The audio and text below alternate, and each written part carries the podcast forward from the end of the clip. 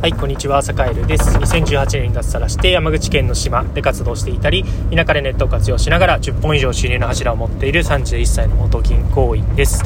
えー、さて今日は、えっ、と、まあ、銀行員で良かった理由みたいな話をしようかなと思います。えっ、と、なんていうかね、知識がすごく役に立ってるというか、あの、結構ね、今銀行ってこう、しゅ新しいこう就職先ランキング的な意味で言うと、結構ね、これから先厳しくなるから、ちょっと、あの、あんまりお勧めできないよ、みたいな、あの、ことっていうのが結構、あの、いろんなところで、ね、雑誌とかメディアとかで言われてるんですが、改めてね、結構最初にこう、銀行に就職するメリットって結構あるなっていうのを最近ね、あの、改めて、その、起業してというか、まあ、島でいろんなね、こう、個人事業主として活動したり、まあ、その会社を作ったりしてみて、の思っているので、その理由をちょっといくつか解説しようかな、というふうに思っております。なんで、えっと、まあ、結論から言うと結構ね、あの、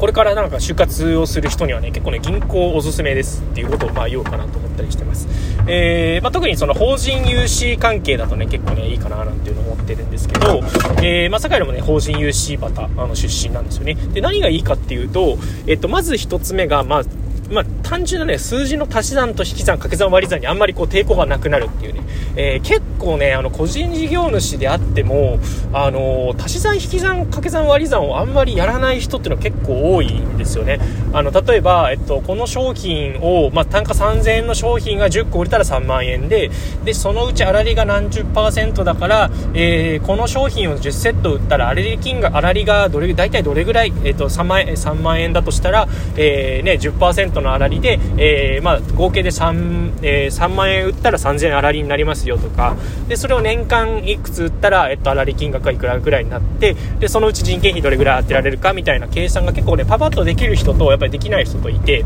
で、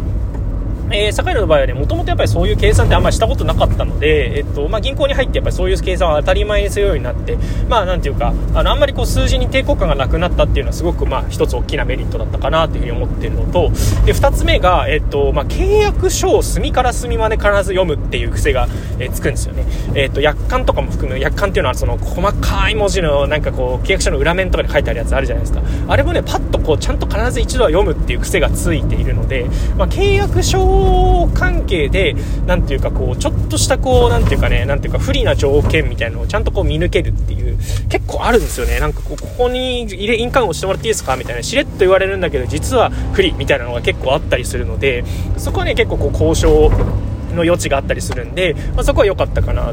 という感じですね。で、3つ目は今ちょっとちらっと出たんですけど、交渉ですね。うん、交渉。まあ、ちょっとこう、条件面で、えっと、不利有利みたいのがあった時に、やっぱりちょっとね、あの、例えばなんだろうな、卸値を、まあ、8掛けだったのを7掛けにしてちょっと仕入れさせてもらえませんかとか、やっぱりちゃんとこう、なんていうか、決まってない事項についてはちゃんと交渉するっていうことが、えー、割とね、あのー、まあ、これでも個人事業主になってからかな。うん、そうですね。まあ、ちょっと今のは、あの、銀行員ならではっていう感じではないかもしれないですけど、まあ、ちゃんとね、こう、交渉するっていう、まあ、それこそ金利交渉とかもやっぱりね、金利交渉とか金額交渉っていうのはやっぱり結構銀行時代からやってたので、まあ、それは割とおすすめかなと思ったりしますね。で、あとは意外なところで思ってるのが、その、業界平均だったり、あとは他社比較みたいなことが結構こう、普段から身についているみたいなところっていうのは結構大きいかなと思っていて、サカの場合もね、あの、今、ひじきを売ってるんですけど、ひじきって他社がどんな感じなのかとか、えー、業界平均どんな感じなのみたいなのが結構パパッと調べて出せるんですよね。あの、他の商品、ひじきに限らず他の商品とか、えー、他のサービスとかでも、やっぱり業界平均どんなもんなんだろうとか、えー、他社ってどういうことやってんだろうみたいなって必ずやっぱりね、見る癖がついていて、で、それの差って何なんだろうみたいなことを結構ずっと考え続けたんで、結構、あ、ば、ここは、ここで、なんかね、例えば、えー、なんだろうな、あの、うーん、